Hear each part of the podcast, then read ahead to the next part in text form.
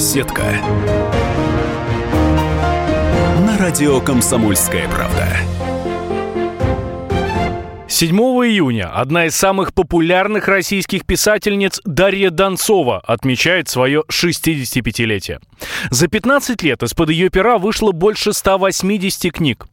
Незадолго до юбилея корреспондент «Комсомольской правды» Мария Ремезова пообщалась с писательницей, узнала о ее правилах жизни и творческих планах. Грядет э, день рождения ваш. Грядет. Вот даже вот просто наступил на меня и раздавил. Пригрел. Как будете отмечать? Как э, вообще принято у вас? У нас никак не принято его отмечать, потому что я уматываю в город Париж каждый раз. Одна? Нет, не одна, я с мужем. Куда ж я одна? Кто будет чемодан с покупками таскать? Даже это вот у меня вот, вот чисто функционально. Папа носит чемоданы с покупками. Издательство мое каждый год рвется устроить, значит, мне какой-то праздник. Букеты, конфеты, артисты, все такое прочее. 60-летие я благополучно заныкала. Я уехала, и как-то что-то они там собирались, а меня нет и нет, нет и нет, и все. А тут 65 не удастся, потому что они конкретно обозлились и сказали, что так нельзя, поэтому я уеду 7 ориентировочно 21 Они что-то устраивают. Я не знаю, что. Я не знаю, что. Я сказала, что давайте, можно я приду и буду всем улыбаться радостно и, а вы все остальное сделаете. Давайте. Они говорят, да, конечно, поэтому я не знаю, что будет. А дома, ну, все-таки домашние, да, там помимо мужа тоже, наверное, хотят как-то поздравить. Конечно. Я даже предполагаю, я даже, я так даже прекрасно себе так думаю, что я даже понимаю, кто мне что подарит, потому что я долго как, ну, так намекала. То есть лист одно. желаний, да, такой, как, как принято сейчас, да? Не-не-не, я в открытую. Я дочке показала, значит, фотографию. Дочка Байеров в компании «Меркьюри» в магазине угу. ЦУМ.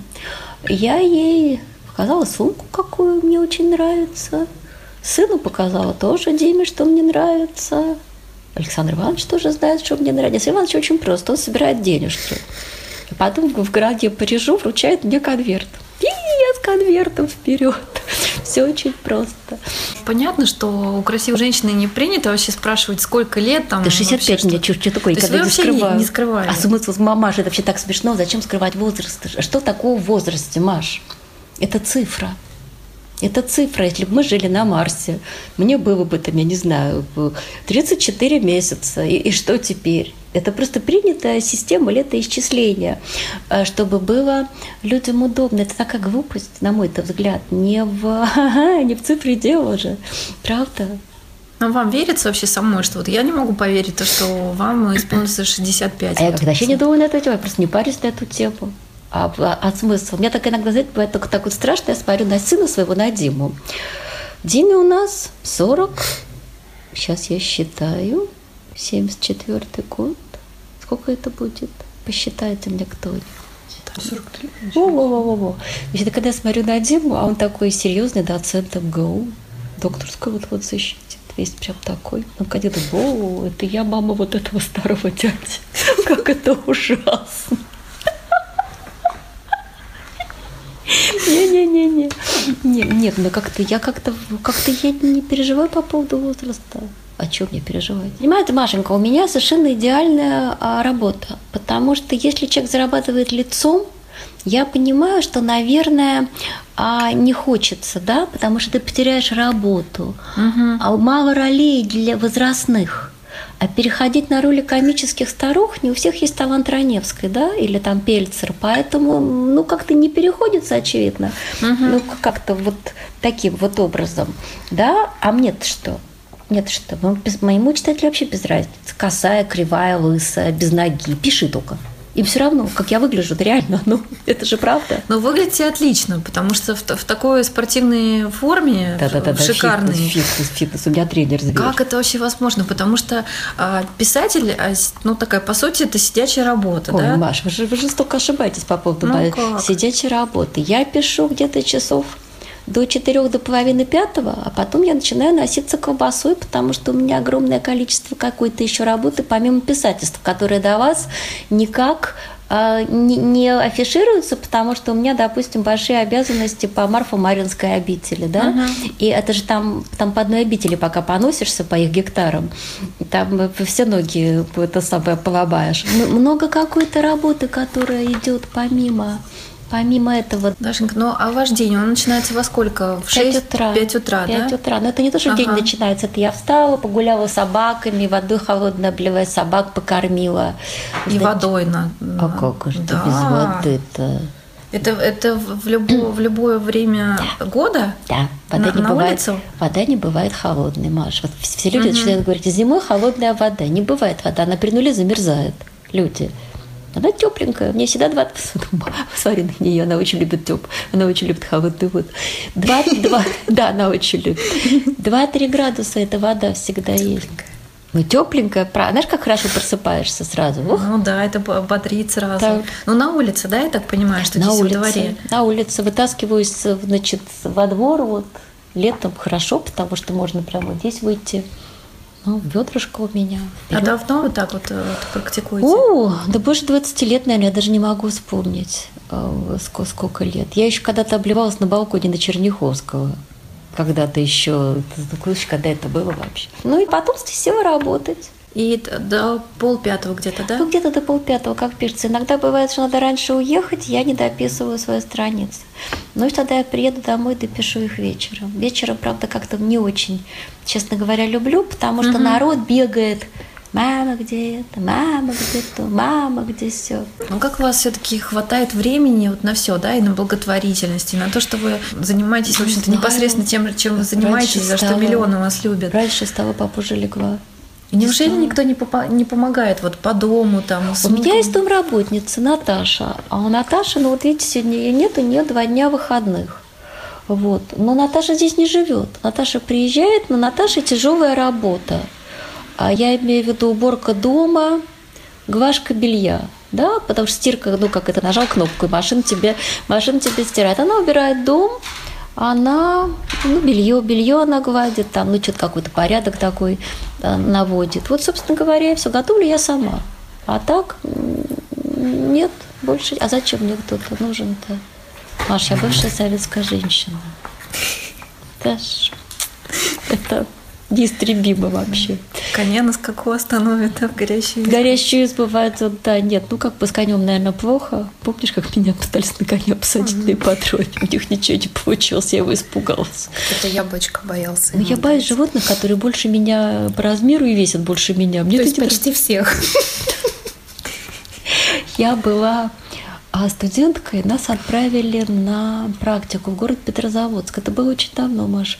И тогда аэропорт, и были такие весы, м, такое круглое такое. Нужно было ставить на такую железную платформу чемодана, потом идти в самолет. Все было очень просто. И мы стоим с моей подружкой. Значит, она поставила свой чемодан, и хох-хох мы ради, встала сама на вес. Ей какой-то вес показывает. Она меня говорит, крошка, встань. Да не хочу. Грушка встань. Я стою. Весы показывают 42 кило. Ну, мой как бы вес детства. Я стою на, этом, на этих весах, она умирает. Ты весишь как баран, ты весишь как баран. А сзади стоит какой-то кавказец. Симпатичный очень. Я с этих весов схожу, так смотрит и мне говорит, девушка, ты не весишь как баран. Хороший баран весит 50 килограммов. Ты весишь как собака. И вот это вот ты весишь как собака. Я запомнила на всю жизнь. Вы слушаете интервью с Дарьей Донцовой. Продолжение буквально через пару минут. Беседка. На радио Комсомольская правда.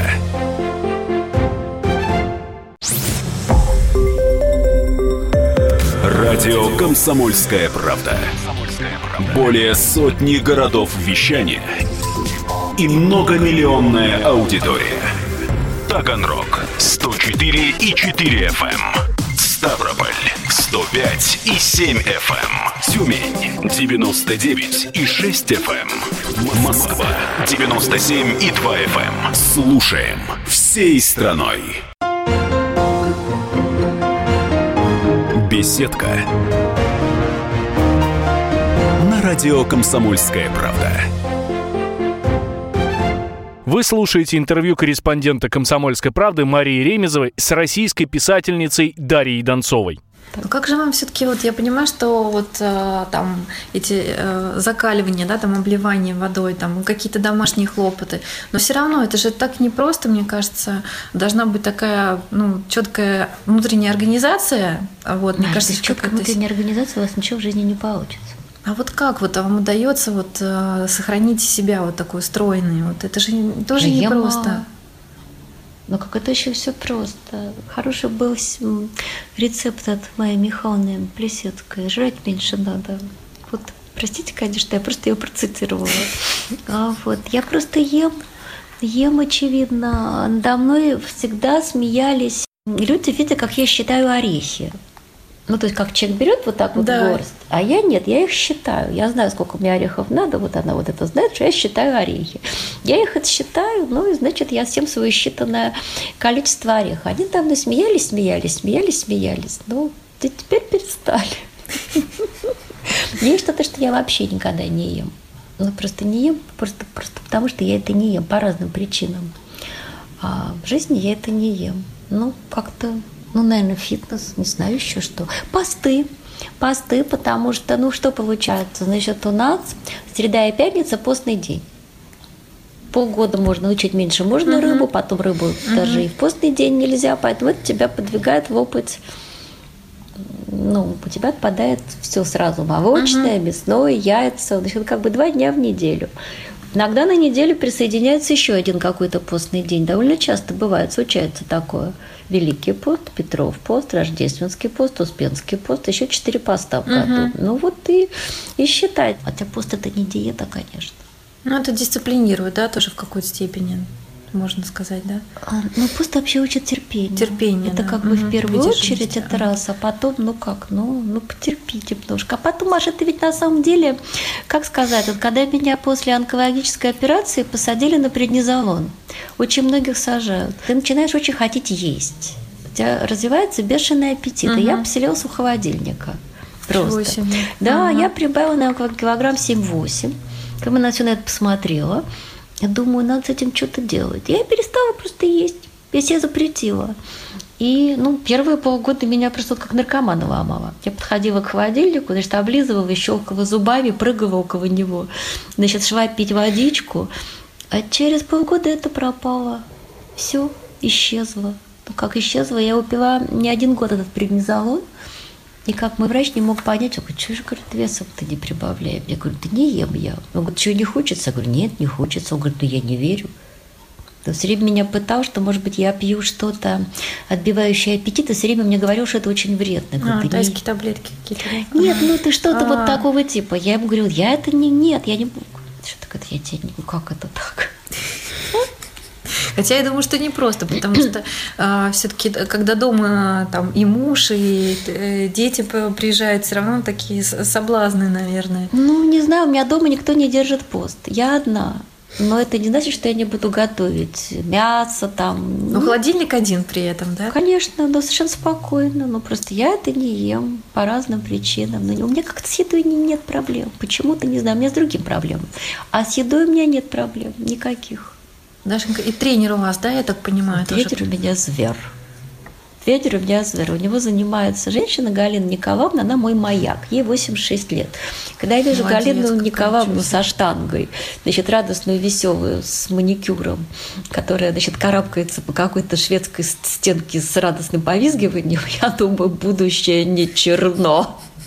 Но только она будет таким, каким ты его сама себя сделаешь. Это я очень хорошо поняла.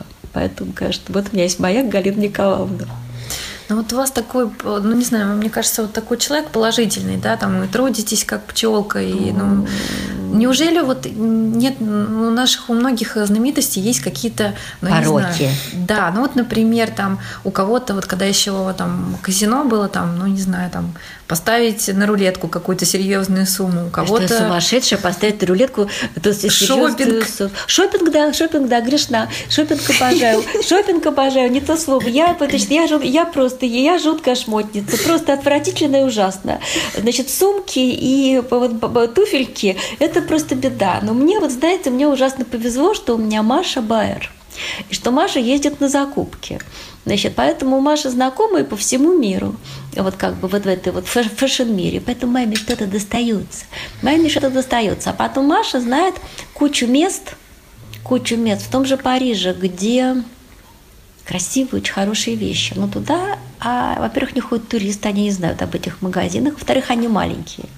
Да? А Маруська там уже все пролезла, все знает. Значит, у меня, да, и я вперед по наводке. Пашенька, но на самом деле вот очень многие наши читательницы, комсомолки, да, я думаю, что миллионы там э, россиян, а, вы для них авторитет, и в том числе и не только как писатель, но и вот ну, как какая-то личность, да, вот такая серьезная. Почему? Потому что, а, ну, опять-таки, да, потому что самый популярный писатель и в нашей стране. И, конечно, я думаю, что женская аудитория тоже внимательно к вам присматривается, прислушивается. Вот. А сейчас, конечно, тема номер один и там читательницы очень многие нам пишут, а, жалуются, там, что вот там сейчас женщины слишком сильные, мужчины слишком слабые, как выйти замуж, а другие пишут, ой, да что же делать, как мужа удержать, кругом столько соблазнов. Вот вам а, пишут такое вот, спрашивают да, у вас? меня пишут, я же, вела, я же вела и радиопрограмму, у вас, кстати, на угу. радио «Комсомольская правда», очень приятных моих, радостных два года ведения у вас а, программы, я до сих пор дружу с девочками, которые на радио работают, приехала к вам на интервью, смотрю, сидит моя на, на пульте, которая со мной вместе на пульте сидела, вот же рад, Люба, наверное. Да, вот же рад была встретиться. Значит, по поводу того, как выйти замуж, это очень просто – это очень просто, но а, понимаете, в чем дело? В голове у девушки есть стереотип или у женщины. Угу. Она себе нарисовала образ мужа. Как она его нарисовала? Она взяла за образец глянец, да, или какую-то такую, знаете, вот мечту. Угу. И у нее в голове лежит, а что муж должен. Да, муж должен быть богатым, Муж должен устраивать романтические вечеринки. Муж должен возить ее за границу. Шуба. Шуба, машина, да, вот это все лежит у человека в голове, и она хочет все это получить готовым. Угу. То есть она хочет получить такого человека, у которого все уже это есть. Маленькая хитрость. Если у человека все это уже есть, он это себе заработал, он будет старше тебя. Это раз. Если uh-huh. он будет старше тебя, у него будет первый, второй, может быть, брак, там будут дети, бывшие жены, у тебя будет куча неприятностей, это два. А если у него это все есть с юности, значит, у него это дали родители, и тоже все непросто, да? Как сказать, такая, uh-huh. такая ситуация. И потом таких людей, их мало. Их мало, их на всех не uh-huh. хватает, да? А где-то около тебя на работе сидит неженатый никогда, ну, скажем, парень, мужчина, uh-huh. да? а ты мимо него проходишь. Почему? Плохо причесан, голова грязная, рубашка мятая. Значит, ест что-то, не пойми что, какую-то, значит, дрянь жует, курит.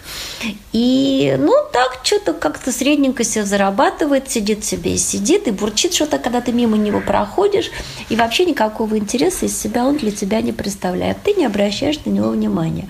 Но в хороших руках при хорошем, у него, у него просто никого нет. Он, знаете, как говорится, неухоженный. Угу. А вот если как так заинтересоваться вот каким-то человеком, который, может, тебе просто вообще даже никак и не нравится. Страсть живет три года.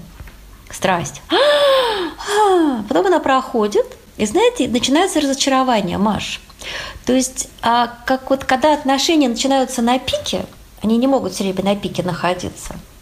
Они даже куда-то дальше развиваться, дальше некуда, им потолок. Начинают тихо падать. И потом у принца вот как бы есть мама, и вообще он э, раньше это был такой красивый, замечательный, а угу. дома шастает в майке какой-то в рваной, и все это вот начинает, причем тебя не понимает, и все это начинает угу. тихо падать куда-то в ноль.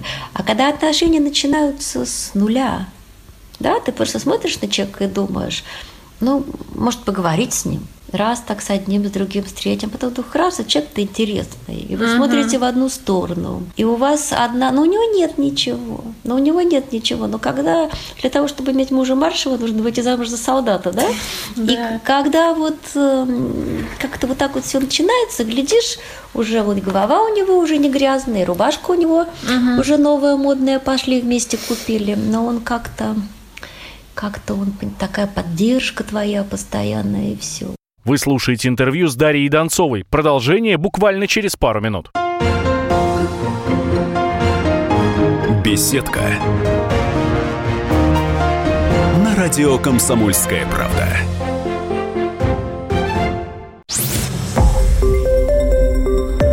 Радио «Комсомольская правда». Более сотни городов вещания и многомиллионная аудитория. Хабаровск 88 и 3 FM. Эм. Челябинск 95 и 3 FM. Эм. Барнаул 106 и 8 FM. Эм. Москва 97 и 2 FM. Слушаем всей страной. Беседка. На радио «Комсомольская правда». Вы слушаете интервью корреспондента «Комсомольской правды» Марии Ремезовой с российской писательницей Дарьей Донцовой. Я еще, знаете, что пугаюсь? Я пугаюсь, когда я слышу, когда девушка говорит, там, выходя замуж, я так хочу, чтобы меня муж всю мою жизнь любил. Я на нее смотрю с ужасом. Потому что я понимаю, что этому браку года два. Потому что это жуткий эгоизм. И он сначала в ней заложен. Она не собирается ничего этому человеку давать. Она хочет от него только получать. А надо по-другому говорить. Я хочу любить мужа всю жизнь. Я хочу любить своего мужа всю жизнь. И когда вот так поворачивается ситуация, тогда получается крепкий брак. Потому что ты можешь его и простить, и все, да, и что-то как-то. А когда наоборот, нет. Нет, нет. И еще, знаете, как женщины иногда говорят, я живу 15 лет в браке. Угу. У меня такой плохой муж. Ну да. Ну как ты, ты зачем ты замуж что за плохого выходила? Наверное, был хороший. Это ты его за 15 лет таким сделала. Ты его пилила, гундела ему в уши, ты его перевоспитывала, ломала под себя, сломала. А теперь ты говоришь, что он не инициативный? А ты ему разрешала инициативу-то проявлять? Или орала на него каждый раз, сказала, что ты делал? Опять не туда поставил, опять не то сделал, не туда пошел, не так ребенку, не так с ребенком играл, да. Он не будет. Мужчину нельзя ругать, его надо только хвалить. Метод воспитания дедушки Дурова. Только хвалить. Маш, только за все, не останавливаясь, за каждую ерунду, Заварил чай, плохо, криво, косо, никогда не пила такой вкусный чай. Подруге надо позвонить, сказать, а мне сегодня э, муж чай такой роскошный заварил. Да, он привыкнет, что вы, что вы его хвалите. Он привыкнет, и когда он сделает какую-то гадость, его не надо хвалить. Просто ему надо ничего сказать, не ругать, просто не похвалить. Он за, э, будет бегать и мучиться, почему его не похвалили. Он-то воспримет как ругань как какое-то, понимаете, в чем дело? А вы ни одного плохого слова а, ему не сказали. И нужно делить очень четко на базовые а, какие-то вещи, за которые вы будете биться, и за ерунду. Если муж разбрасывает ботинки в прихожей, молча возьми поставь их, как ты хочешь, если тебе это тревожит. Вот поставь вместе и не зуди весь вечер. Опять мои ботинки разбросал. Ужас какой, я пришла с работы, у меня сил нет, я должна его ботинки подбирать. Хрен ты их подбираешь. Сковаляются. Понимаете, в чем дело? Это не принципиальная вещь. А вот если он тебе врет, вот это плохо. И вот это принципиально. И вот здесь надо понять, ты будешь жить с человеком, который врет, или не будешь. Потому что если врет, то это навсегда, это как наркомания. Это не лечится. Если все остальное хорошо, и со свекровью можно подружиться, и нужно. И просто это сделать очень на самом деле. Просто надо постараться. Тебе ничего не упадет с неба, Маш. Пряники не падают в рот сами по себе. Хороший брак сам по себе никогда не получится. Он весь строится на, на женском терпении. Исключительно. Больше ни на чем вообще, ни на какой-то, ни на чем. Только на терпении, на жалости. Не буду говорить на любви, да? Что она не сразу в браке возникает, но тем не менее так. Поэтому это женские стоны эти. Как мне сохранить отношения с мужем? Ну да, проверяя там смс да, почту мужа. Не, ну это же отвратительно, правда? Это, это только подвигает мужа на еще большее желание пойти налево. Угу. Намного быстрее ты а, оставишь мужа в семье, если ты не будешь у него никогда ничего проверять. И будешь ему прямым текстом говорить о том, что он у тебя самый верный, самый хороший, что ему никогда в голову не придет э, тебе изменить. Ты это знаешь, ты в этом вообще ни на секундочку не сомневаешься. Да я моего мужа могу отпустить ночевать подруге, говорите вы громко. Я очень хорошо знаю, что он меня так любит, что никогда и ни с кем. Вот у таких жен, даже если у мужа будет идея пойти налево, в большинстве случаев он так притормозит немножечко. А, ну, как-то вот, Маш, все-таки большинство мужчин, подавляющее большинство, очень хорошие люди.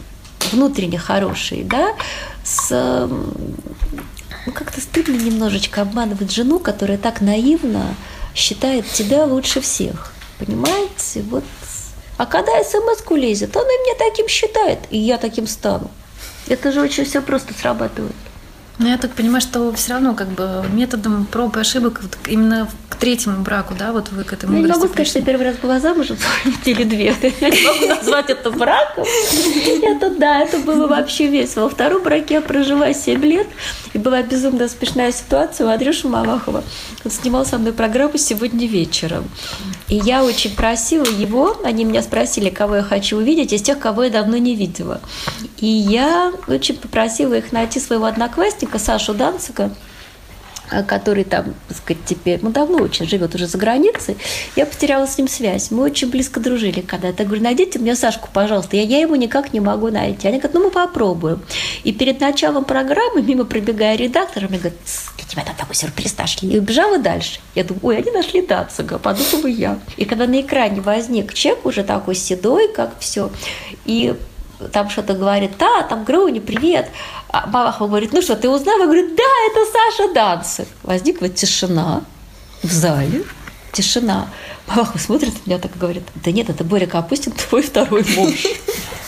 Возвращаясь к вашему творчеству, наверное, не просто, когда вот э, каждый год, да, вот эти рейтинги всевозможные, ведь мы живем именно в эпоху рейтингов, когда это все подсчитывается, там еще что-то. Маша, я не живу но вы занимаетесь все время первые строчки, вас все время ставят на пьедестал, и вот... Маша, мне это все равно.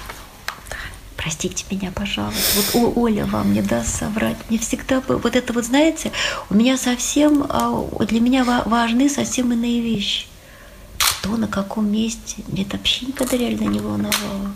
Вот это, это я больше радуюсь всегда. Да, нет, ну как-то, ну, ну, ну, ну и что? Это всегда, наверное, это первое время, да, было приятно, что никогда вот... не Нет? было приятно, Маша. Для понимаете, в чем дело? Я, я никогда, Оля знает, я очень не люблю ходить на телепрограммы, где нужно с кем-то соревноваться. Я конкретно не соревновательный человек. У меня этого, у меня этого нет и не было никогда. Да, ну, ну, ну, ну хорошо. Ну и, и что? Как-то у меня вот этого вот не было. Я никогда не хотела быть первой нигде. Не было у меня этого желания никогда. Но, однако, а, известно, что очень многие не прощают, да, там, успешным людям, что они успешны. Вот, а, ну и порой там какие-то появляются хейтеры. Что такое? Объясните мне, пожалуйста, про это. Это такие... хейт, ненависть. Это которые а... пишут там, ой, там сегодня не то платье у вас, ой, сегодня не, не, Вы знаете, Машенька, вот интересный, вот интересный момент, вот просто удивительный момент. Ко мне 20 лет ходят журналисты, да, Уж как селебрити рыдают от журналистов, вы даже себе представить не можете. Ко мне ни разу не пришел противный журналист. Хотя приходили очень разные люди. И я вела колонку в газете «День», которая потом плавно переросла в Life News и во все вот это. У меня не было здесь ни одного противного журналиста. Были смешные, были смешные, но вот, были непрофессиональные, были, э, как сказать, наивные – Значит, были какие-то, ну, какие-то забавные приходили, да, противных не было ни одного. Ну, неправда не пишут, вот какое-то вот именно, ну, как сказать, ну, небылицы какие-то. Машунечка, которые... небылиц про меня ходит огромное количество. Я обычно очень веселюсь, когда мне кто-нибудь про эти небылицы рассказывает. Меня, значит, охватывает дикий смех. Ну, вот самая дикая какая-то вот, ну, не знаю, за последние пять лет, Я могу, значит, я нет, я могу сказать совершенно замечательную вещь. Это не небылица, это, это правда. Значит, в издательстве «Эксмо» пришел дядечка. А дядечка бы лет так под 70. Дядечка, стоя на ресепшн, сказал, что он сын госпожи Донцовой, и что он пришел обнять свою маму. Ресепшн, значит, так немножечко вздрогнула и стала его спрашивать, ну, в общем-то, как-то, ну, как-то вот. Да, он говорит, вы знаете, госпожа Донцова в 48 году в роддоме города Челябинска родила мальчика и бросила. Это я. Я пришла обнять свою маму, он никак не уходил. Значит, никакие логические разговоры о том, что я родилась в 52-м, и никак не могла. Я помню, когда мне об этом сказали, я побежала к зеркалу. Да что такое, что-то со мной не так, я так плохо выгляжу. Мы веселились безумно. Он не уходил. Он говорил, что он чует сердцем, что он мой сын, а что он всю жизнь сирота, что он хочет меня обнять. Значит, мне это позвонила э, Аня Нейман из издательства, давясь от смеха, рассказывала эту историю. В конце концов, этот дяденька, значит, э, ушел вот это что такое? Ну, значит, ну, ну что? Ну, значит, вот у меня есть брошенный в городе, в городе Челябинске. А негры, которые, значит, пишут про меня книги, это вообще просто смешно. Это до сих пор такое, да? Вот я, это? Да, я обычно говорю, нет, когда меня начинают спрашивать, кто пишет за меня книги, я спокойно отвечаю мопсы. Более того, я выкладываю фото мопцев с рукописями. Фира рассказывает, как она там творила детективную линию. Фира вообще хоку пишет, ей и ручку в лапы. То есть, в общем, Откуда вообще это вот про негров, откуда это взялось? Ну как откуда это взялось? Много очень книг. Людям трудно себе представить. Я одно, одно время, я наивная такая девушка, я вызывала к логике. Я говорила, ну понимаете, в чем дело? Одни пишут быстро, другие медленно. И это никак к качеству письма не относится. То есть это, это ну, у каждого свой дар. Бальзак писал мгновенно, да, очень, очень, очень быстро.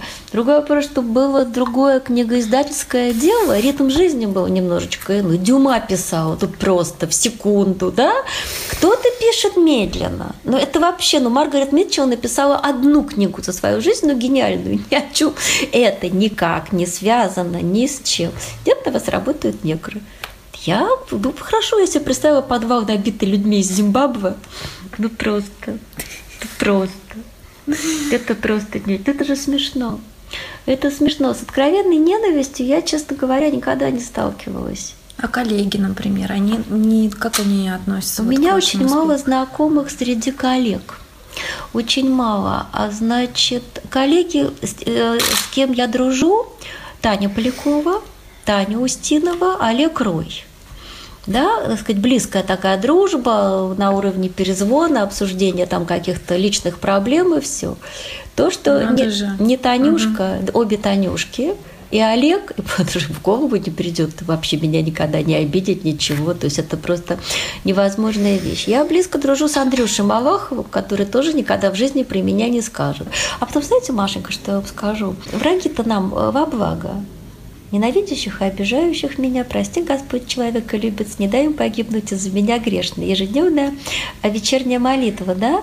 Почему? Потому что враги нам дают э, понять наши недостатки. Да, если ты на кого-то обижаешься, это не он виноват, это ты обидчивый. Если ты на кого-то кричишь, это не он виноват, это ты крикливый. Вот ты изживай в себе крикливость, обидчивость, угу. да? Вот это для этого, и что? Ну, спасибо. Вы слушаете интервью с Дарьей Донцовой. Продолжение буквально через пару минут. Беседка. На радио «Комсомольская правда».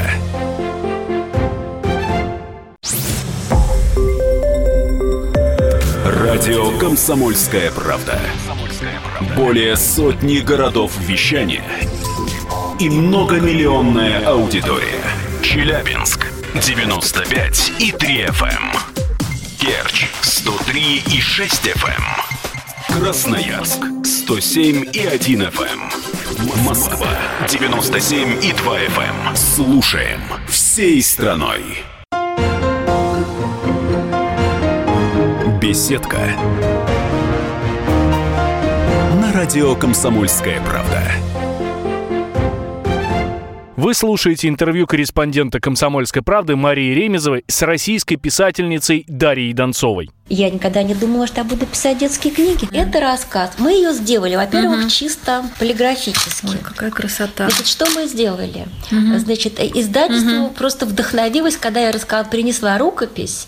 Ее прочитала сначала мой редактор – Потом она оттащила руководителю департамента, ну, все, все мои близкие друзья, потому что когда-то в 99 году мы все вместе, в общем-то, ну, нас было мало. Э, он еще там показал кому-то, они все давай мне звонить, это вообще что-то невероятное. Мы сделаем вообще потрясающую книжку. А, а иллюстрации какие хорошие. С иллюстрациями сейчас расскажу свою угу. проблему. Значит, во-первых, Маша, бумагу поищу. Значит, это по Санпину. А, есть Санпин для детей. Как сказал один человек в нашем издательстве, эту книгу можно сживать и ничего не случится. Ну, потому что для детских товаров очень строгая, да, это не все соблюдают санпин. То есть здесь такие краски, вы можете их лизать, жевать, на самом деле ничего не случится. Во-вторых, очень правильный шрифт для ребенка. Да, очень хороший шрифт. Шрифт очень хороший. Ну и, конечно, сами вот эти вот картинки, ну, какая а, они, значит, прелесть. просто, конечно, значит теперь в отношении текста. Книжка была написана по благословению отца Александра, и как бы с разрешения матушки Елизаветы Марфомаринской обители была потом роздана а, православным детям в подарок. Во всех этих книжках нет ни одного гадкого слова, нет даже слова «дурак». Угу. То есть вот его, его, его просто нет. Оно заменено словами «ты неумная собака». В чем суть? Собаки наши хранители. Они появились на Земле для того, чтобы помогать людям, угу. как вообще все животные. Но поскольку люди, с ними тяжело, с людьми, поэтому животные очень быстро устают. И они уходят от нас в страну под названием Прекрасная долина, в свою родную страну.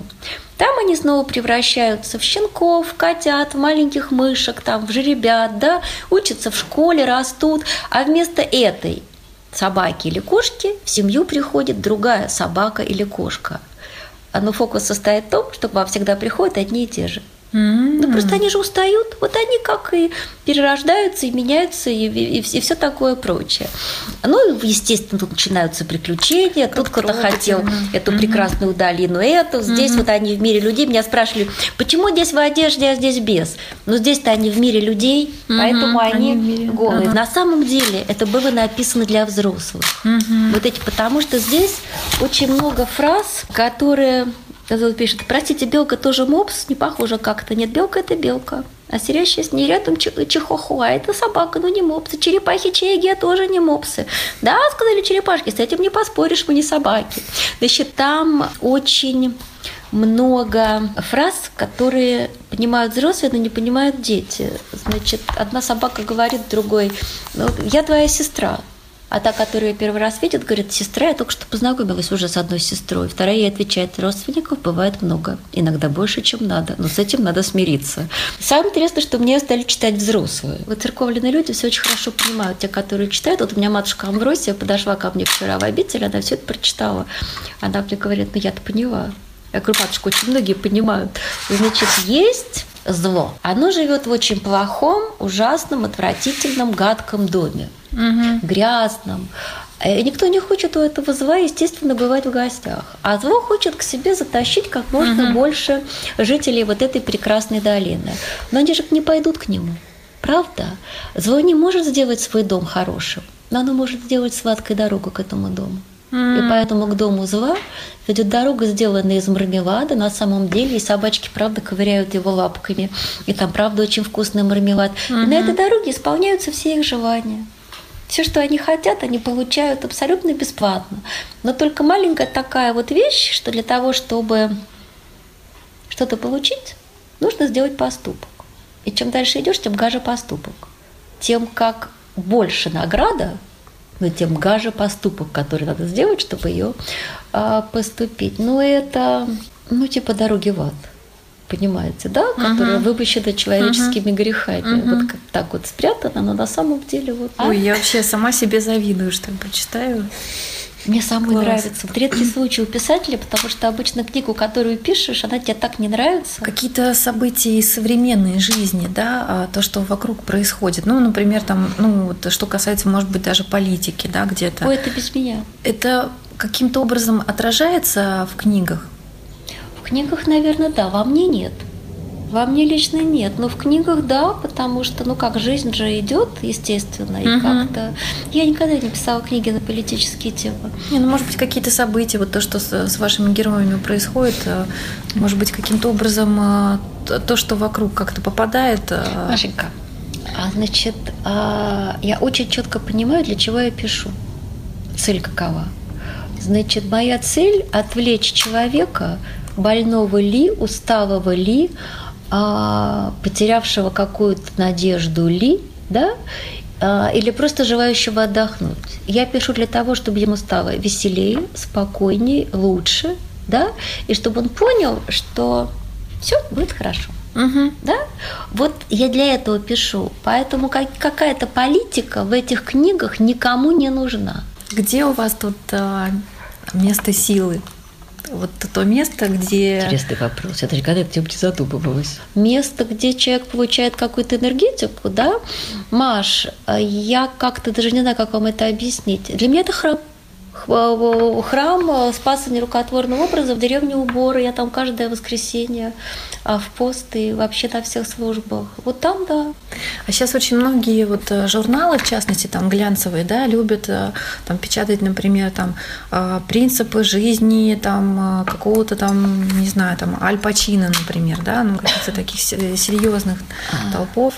А, вот у вас есть какие-то вот пять принципов э, вот Дарьи Донцовой, принципов, я не знаю, ну, по жизни, которые ведут к успеху, и даже не то, что к успеху, к какому-то внутреннему благополучию, чтобы быть и в ладу с самой собой. Внутреннему благополучию, ну, это очень просто. Я так думаю, что для того, чтобы быть счастливым, человек не должен хотеть то, чего у него нет, а должен полюбить то, что у него есть. Это вот как, наверное, первое. Во-вторых, никогда не надо никого осуждать. Потому что, во-первых, ты не знаешь своего будущего. Это раз. А вполне вероятно, что если ты осуждаешь кого-то за обжорство, да, там, за толщину, за, предположим, ты не знаешь, может быть, через ближайшие пять лет ты заболеешь какой-то болезнью, ты будешь принимать лекарства, ты будешь толще этого человека. Поэтому никогда не надо осуждать никого. Никогда не надо обижаться, потому что это не имеет никакого смысла. А, вот, это твоя обида. А на кого можно обидеться? На постороннего человека не обидишься, он же посторонний тебе человек, правда? Угу. Чего на него обижаться? На близких. Близким надо поговорить, объяснить ему, как, что тебе там что-то неприятное или угу. наоборот приятно. Как обижаться, ну как совершенно глупая такая вещь. Не надо быть жадным не надо быть злым. Потому что если ты очень злой человек, то к тебе будет притягиваться вот это... Знаете, есть такая старая церковная притча. Одна женщина, когда ехала в трамвае, а на работу, она всегда думала, муж у меня отвратительный, такой невнимательный, такой гадкий. Угу. Дети такие глупые, на одни двойки в школе учатся свекровь у меня омерзительная, начальник угу. гадкий. Вот просто, просто все, все в моей жизни черное и ужасно. А за ее спиной стоял ангел-хранитель. И каждый день записывал эти ее слова и думал, надо же, какие у нее странные желания. Но я же должен их исполнять. Это очень такая известная православная притча. А вот, поэтому не надо быть злым человеком. Лучше быть добрым на самом деле, чем, чем злым самому же будет тебе потом а, лучше от этого. Ну и если, как сказать, к Богу, Господу Богу на веревке не тянут. Да, Господь зовет каждого, но просто вопрос, слышит человек это или нет, да. Ну, не знаю, как-то легче жить с верой. Легче, потому что есть ощущение того, что, во-первых, Господь всегда поможет что бы ни случилось. Есть, да, у неверующего человека, ну на кого ему надеяться? На родственников, на президента, на мировое правительство, там, ну на что? На то, что он миллион найдет на дороге. Да, но навряд ли это все случится. Как сказать, что там на людей надеяться? А вот когда ты с Богом, как говорил Иоанн Крестьянкин, не ищи друзей на земле, ищи друзей на небесах. Имеется в виду святые как-то. Ну, в общем, как-то как легче мне от этого. Вы слушали интервью корреспондента «Комсомольской правды» Марии Ремезовой с российской писательницей Дарьей Донцовой. Беседка. На радио «Комсомольская правда».